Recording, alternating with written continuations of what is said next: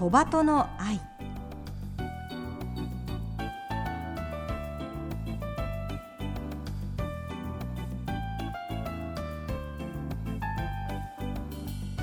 小鳩の愛ポッドキャストまたはラジオクラウドでお聞きの皆さんこんにちは。日本テレビアナウンサー杉野真美です。目の不自由な方が安心して街を歩ける社会を目指してこの番組では視覚障害者も晴眼者も共に役立つ情報話題をお届けしています。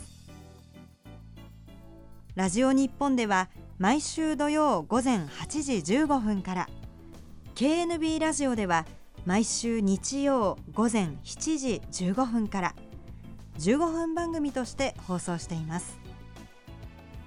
このポッドキャストではゲストの方へのインタビュー部分のみ抜粋してお送りします。本放送と合わせてこちらのポッドキャストもどうぞお楽しみください。それでは小鳩の愛ポッドキャスト今週もスタートです。今週は二人乗り自転車タンデム自転車の話題をお届けします。前後にサドルとペダルが2つずつついていて2人一緒に乗ることができるタンデム自転車。前に晴眼者が乗ることで目の不自由な方も一緒に走ることができます。今年7月1日に東京でも公道での走行が認められたことによって全国の公道で解禁となりました。今日はかねてからタンデム自転車を楽しんでいらっしゃる当事者の方を迎えてその魅力についてお話を伺います。では今日は日本展示図書館展示制作課に勤務されている伊藤房子さんにお話を伺います。よろしくお願いいたします。よろしくお願いします。伊藤さんの視覚障害者当事者として展示図書館でお仕事をされているんですよね、はい、どんなお仕事をされているんですか？はい。えーと、転訳ボランティアの方が、えー、転訳してくださった展示図書の構成をしたり、あと自治体の広報誌とかも、えー、展示で発行しているのでそういうのの食読構成って言って毎日、えー、指で展示を読む。読んで間違いがないかとか読みやすい展示になってるかっていうのを、えー、見るお仕事をしています。あじゃあもう本当に日々たくさんのこう展示の文字を見てこう触っているんですね。すね一日中読んでおります。そうなんですね。はいあの伊藤さんの現在の見え方について教えていただけますか？はい。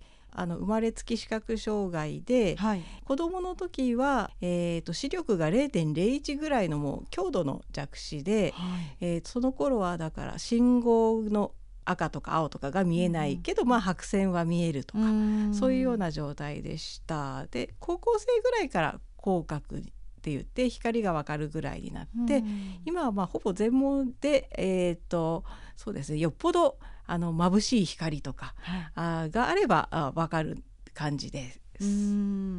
そんな伊藤さんですが東京都盲人福祉協会で役員もされてらっしゃるんです、ね、そうなんです。えっ、ー、と東京都盲人福祉協会っていうのは、はい、えっ、ー、と公益社団法人東京都盲人福祉協会という名前で、うん、えー、都内に住む視覚障害者の当事者団体です。うん、で、えーと、去年結成120周年のえー、記念祝賀会なんかもやったりして、えー、伝統は 長く活動している団体です。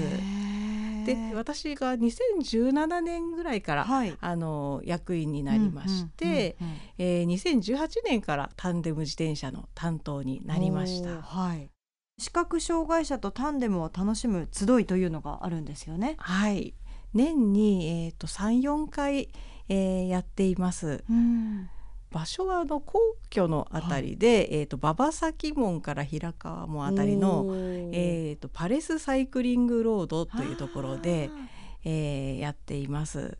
自然もあってねいいところですね。そうですね。そこが初めてのタンデム自転車との出会いですか？そうですね。それまではあまりタンデム自転車って聞いたことはあったんですけど、はい、乗ったことはなかったです、東京都盲人福祉協会友協のイベント。視覚障害者とタンデムを楽しむ集いは東京サイクリング協会の協力のもと長きにわたって行われています。そこで今日は東京サイクリング協会から藤田真一さんにもお越しいただいています。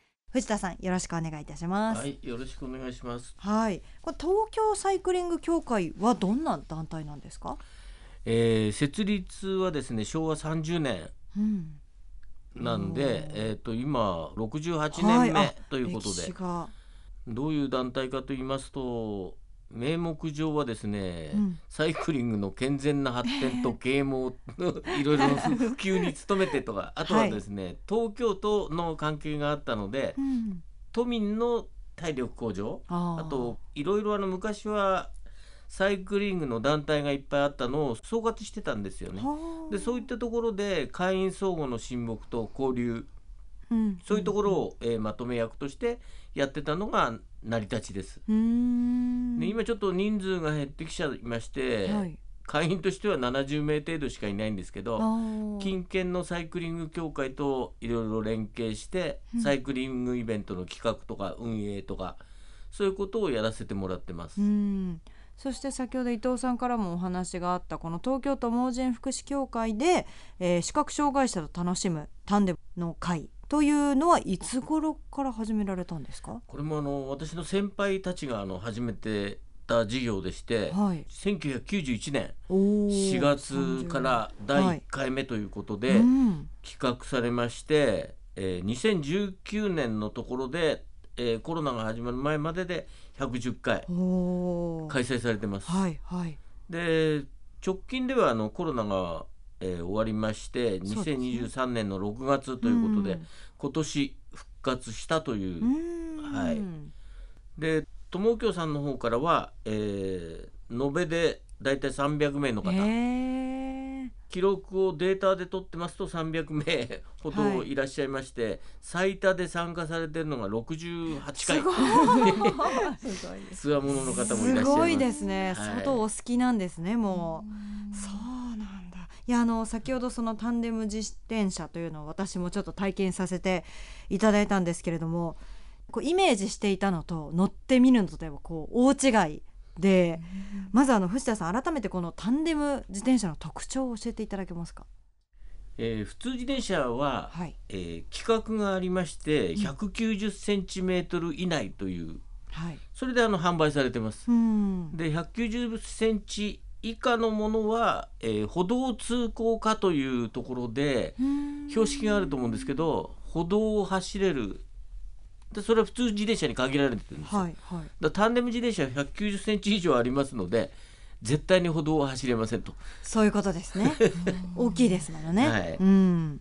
要は2メートル超えてしまいますと。はい。で前後のタイヤの幅が広くなってますんで、はい。車を運転される方は分かると思うんですけど普通自動車を運転するのと大型の自動車の違いのように、うん。えーホイールベースが長いということでハンドルの操作に、まあ、慣れが必要ですと。はいあとですね、えー視覚障害者の方とのタンデムではですね、えー前に私どもが乗ってパイロットっていうんですけど、うんうんが停止する時には後ろに乗っていただくストーカーという呼び名で言ってるんですが、はいはい方と、えー息を合わせなきゃいけないっていう。はいでさあ止まりますよっていうスタートしますよっていうそこら辺のが大事なのとあとは止まった時なんですけど前の方はやっぱりあの支えてあげないといけない。そうですね、うん。後ろであの足ついていただくのちょっとあの難しいところもありますので、はいはい。それだけの体力もないといけないと。うん。いうことで、えーパイロットに対しては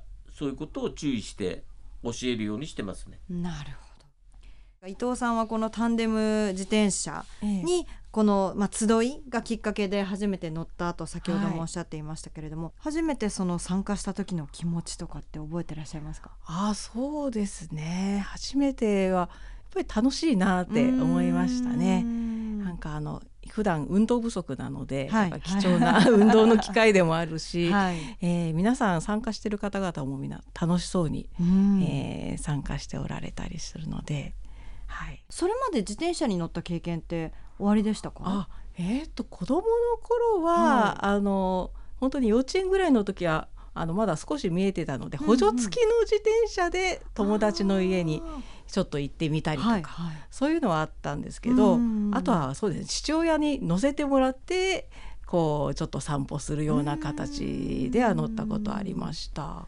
じゃあちょっとそのお父さんがこう運転していた自転車にこう乗せてもらってるのにちょっと近い感じはありますかね？はい、その時はまあ漕いでないですけどね。